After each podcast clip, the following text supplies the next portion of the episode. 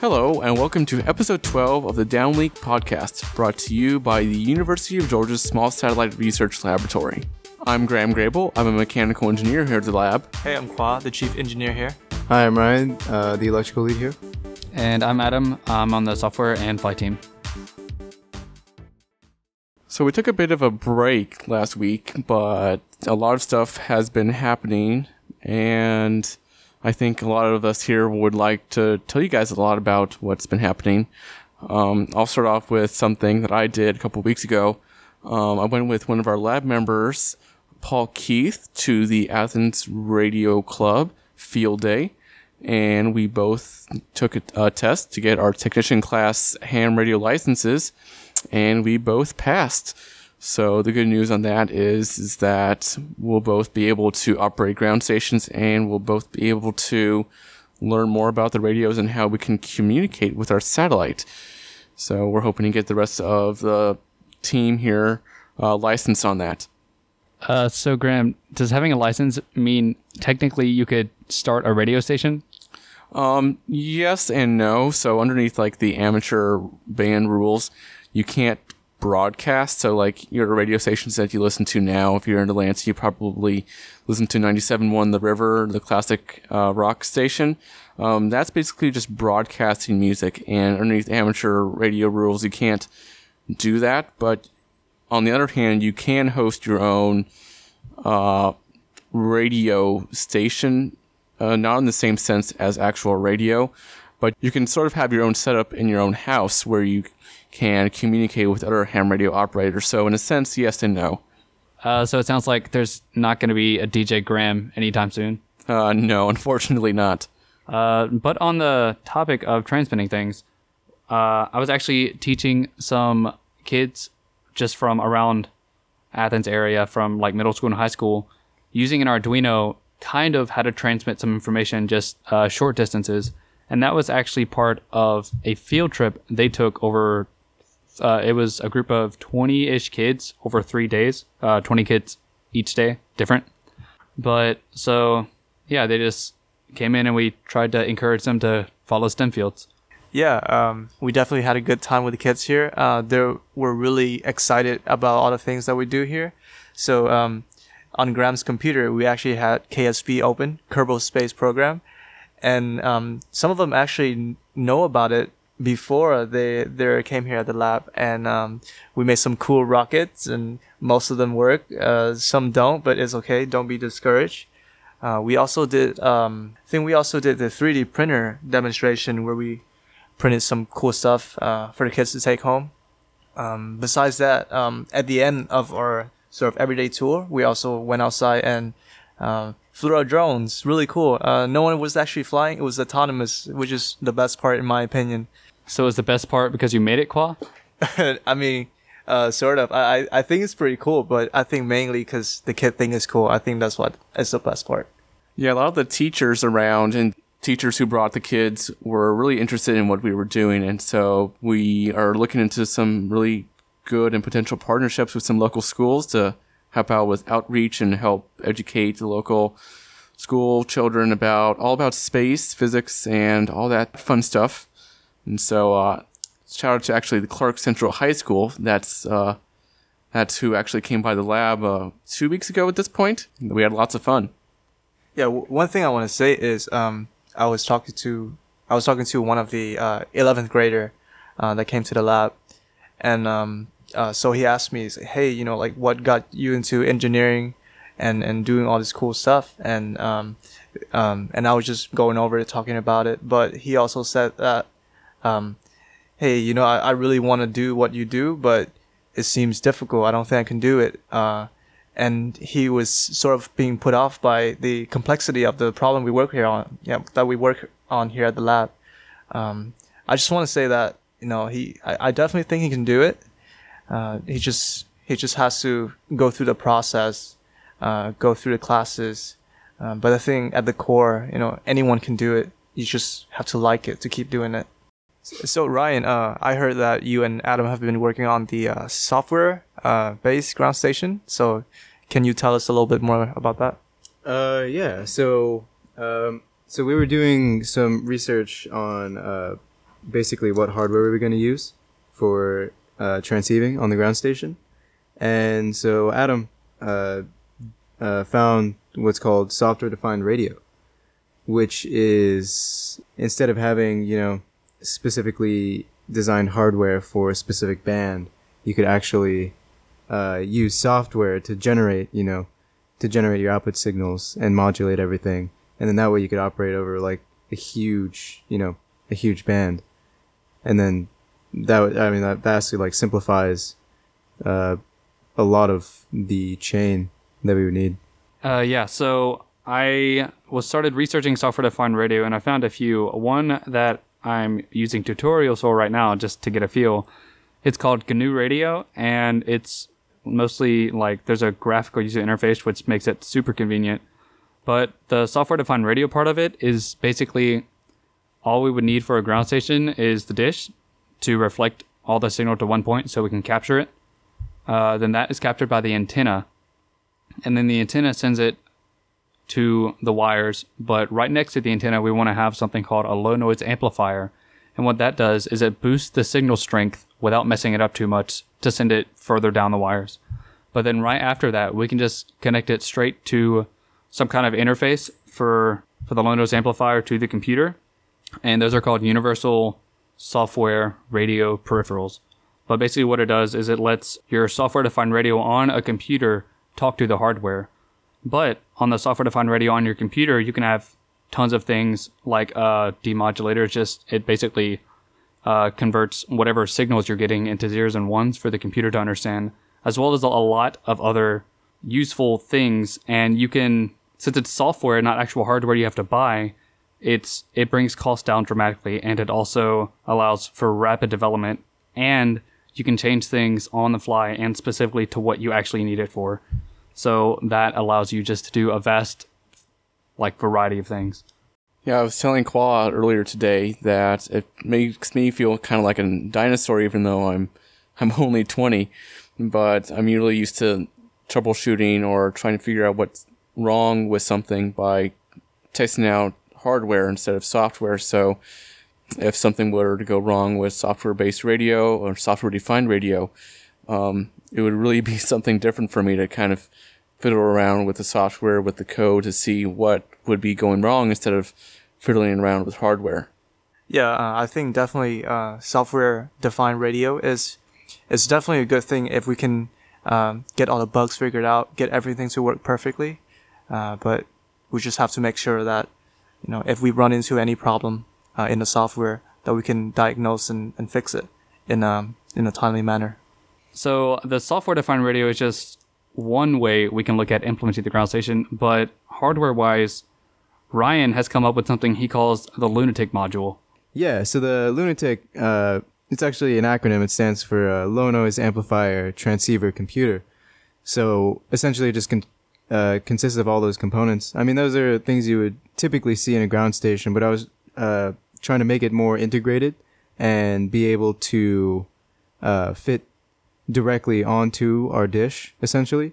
So basically, it would be a low noise amplifier, and then uh, since we're using S band around 2.4 gigahertz, it would be a 2.4 gigahertz uh, hardware transceiver, and then that would go directly via you know like SPI or something to a single board computer like the Odroid or I mean during testing we'd be using a Raspberry Pi, but what it'd be it'd be like a pretty extensible system. So I mean like it would be basically every if you want to change to a different uh, frequency band, all you have to all you have to change is you know the transceiver and then well and then the impedance matching network to your antenna because you have to change the antenna as well most likely. Um, so I mean it, it would be an easy way and like a very compact way of communicating with our ground station. So that would be basically uh, most of the ground station other than than the antennas because all that we, we would have to run to our uh, to our ground station server would be just an Ethernet cable from the uh, onboard computer because that would handle you know packets, uh, you know packing and unpacking packets, and then you know generally sending them around. So yeah, I was hoping that would be a uh, a nice and you know reusable way of uh, modularizing the ground station. Yeah, I'm really looking forward to the doing the uh, communication tests for this Lunatic module. We've slowly been having all the parts come in. Today we actually just had an 18 inch dish arrive into the lab, so we've been taking a look at how we're going to be putting that together and, and all that fun stuff. We've also had some transceivers. Um, what else have we had come in? We had a we had an S band. What? We had the uh, patch antenna. Yeah, we had an S band patch antenna come in. Um, so a lot of good, uh, fun hardware for us to experiment and play around with. Hopefully, we'll have some of those findings and uh, if it's feasible or not feasible um, pretty soon. So, uh, if any of you are interested in the Lunatic module or what it is, um, hopefully we will be able to have a lot of the information open source sooner or later as soon as we uh, pass it through our university lawyers and all that bureaucracy there. So look forward to that. So speaking of ground stations, uh, data rates, and all that fun stuff, and software-defined radio, NASA has actually been taking a look at software-defined radio for CubeSats. And so there was a research paper recently published on the NASA website uh, talking about how a Ka band software defined radio could be integrated onto a CubeSat or a similar small satellite. And so that would basically bring higher data rates down to the ground. And so, Ryan, you can correct me if I'm wrong, but uh, so your Wi Fi would be considered S band, and then a step up from that would be X band, and then a, a further step up would be Ka band. Actually, between between S band and X band, there's actually the C band, which is what I think uh, TV satellites use. And then there's KU. I don't know what that is. K. Don't know what that is either. But then KA band is finally where we get to where, what NASA's working on. And from what I can tell, S band is probably going to give us one megabit downlink. So I assume C band would give you 10 megabit downlink per second. X band would be 100 megabits per second. KU would be a gig per second. K would probably be 10 gigs per second, and KA is maybe 100 gigs per second. I'm not exactly sure how that works, but I'm pretty sure I'm No. wrong. No, I mean that's not really. I mean that that's not necessarily how it works. I mean that's just dependent on you know your hardware whether it's capable of modulating that much data, um, and then like, I mean typically yeah the the higher frequencies do have higher data rates, but that's just because you know you can you can pack more data into you you can modulate more data. Yeah, uh, at higher frequency, you definitely can can send um, more data more quickly over the air, but uh, you definitely run into one problem, which is the um, the gain for your antenna. So uh, when you have a high frequency, you have to go into a more um, uh, directional antenna, like uh, patch antenna, or and then on the ground you have to do uh, helix for the the patch uh, circular polarization. So yeah, you definitely get more data, but you run into other problems like pointing accuracy and ground station tracking. Yeah, the pointing accuracy and the ground station tracking is definitely something we uh, we were looking into. Because I mean, if we're transmitting, we're not necessarily going to be able to point directly at you know the ground station, the depending on our power budget, which I mean right now isn't looking too good. But that would be something that would be implemented in the Lunatic module. So that's uh, something that'll be interesting to look into and test.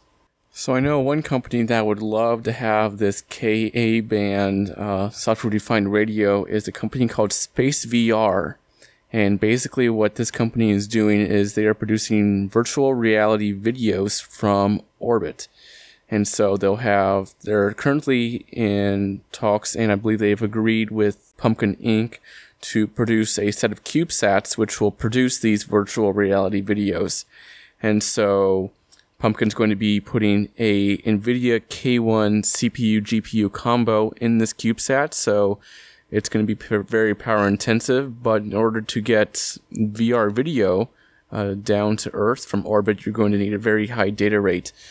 And so I'm not exactly sure on what those plans are with Pumpkin or SpaceVR, but I'm sure KA Band would be lovely to have on that type of mission. You can actually uh, go to their website, spacevr.co, to check out all the good stuff they have. Uh, for $99, you can actually get unlimited access to all the virtual reality videos they put out. And so I think there's only 99 spots uh, available for that type of membership. So if you're interested in that type of stuff, if you have a new Oculus Rift or one of those Vives, uh, this would definitely be something good to have, just so you can visit space without actually going. Yeah, that sounds really awesome. So, are, are they uh, planning to do sort some sort of like live stream, or is it more of like just uh they just downlink uh some video and then uh do virtual virtual reality from So I don't think there's any plans for live streaming. They currently have some sample videos that they've done from high altitude balloons. And those videos I don't believe were live streamed, so I don't think in their current plan they're planning that. Um, if they did, then that uh, data would need to be pretty high as well. Yeah, so even if they don't downlink, e- so if they take video, even if it's only a 1080p, which is kind of the minimum you need for VR, then video downlink is just so much more intensive than static image downlink. So I, I, I actually can't imagine how much more data that would be.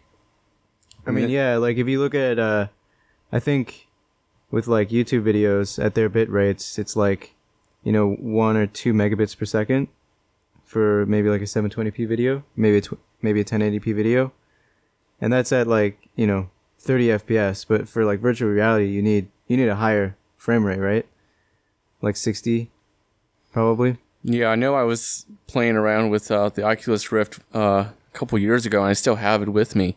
But uh, some of the issues I found with like the original Oculus Rift was that screen door effect, whereas it sort of makes you nauseous a bit, but also low frame rates can really mess up your internal system, like how you feel uh, balanced.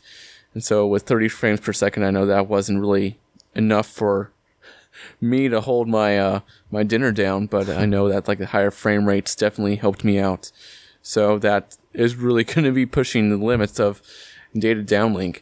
Yeah, Yeah, so the thing with YouTube videos though, that's that's 1 or 2 megabits per second of like data transmission just because YouTube takes advantage of compression algorithms that make an image only load the things that are moving. So if you go to a YouTube video that's highly randomized such as static, you'll see that the quality actually decreases dramatically just cuz YouTube is actually having to transmit every single frame so the frame rate drops and the quality drops. Usually, I think a 1080p video, uh, just a still image, is maybe 32 megs for one frame. So if uh, SpaceVR wanted to downlink without using compression uh, algorithms, uh, based like kind of how YouTube does it, they'd have to downlink 32 megs for every frame. And if they want to do 60 frames a second, that's 1.8 gigs. They would have to downlink just for one second of video. yeah, that's incredible. They would definitely need something like Hey Ben to do something like that. So you can say it's okay. That's a very good pun there, Adam. Uh, we're definitely fans of puns around here. Uh, but a lot of us have been playing Pokemon Go. Uh, it came out, I think, yesterday, which would be Thursday. Two days ago. Yes, two days ago. So it was a, it's a lot of fun. The servers have been going down a lot though, but we've been catching lots of Pokemon. Yeah, I was really excited um, that night when it came out. Uh, I just downloaded it and sort of walked downtown at night at like 12 a.m. I know I shouldn't, but I did, and I catch, uh, I, I caught a bunch of uh, Pokemon. Let's see, uh, Poliwag and and um and some uh, Bellsprout on the What- first night, which I was really proud of. Uh, Were the we- Poliwags by the bars? Since they were thirsty, It might have been by the bar. they wanted they wanted a drink. So um, the lab has been taking uh, uh, lunch breaks. So instead of going out to eat, uh, we've been going out to uh, catch Pokemons now, and it's extremely hot and humid the True past story. few days. But um, we we have been taking trips and and um, just walk around campus, meeting new people actually who also were out to catch Pokemons and made some good friends. And uh, I think it's just in general, uh, generally a great thing. Yeah, we're definitely going to be losing some weight with this one. Just going outside, sweating it all off, then Going walk- outside at all. Yeah, going outside at all. We're mo- we're inside at the lab most of the time anyway.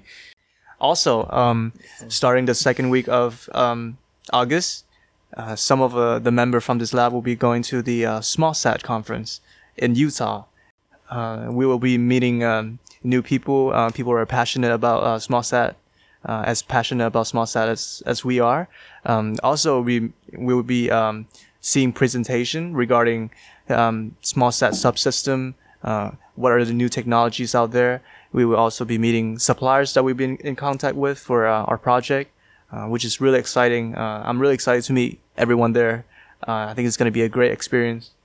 Yeah, I'm really looking forward to meeting up with a lot of the companies and suppliers there. I know we've been in talks with uh, some vendors here on supplying some of the parts for our CubeSat missions.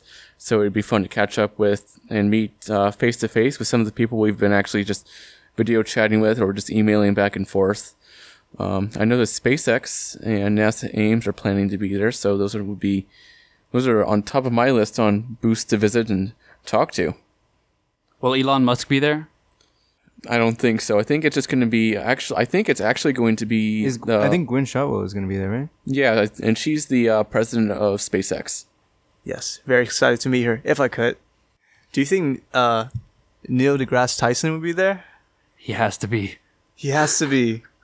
Oh, that would be so fun if he was. And Bill Nye, maybe.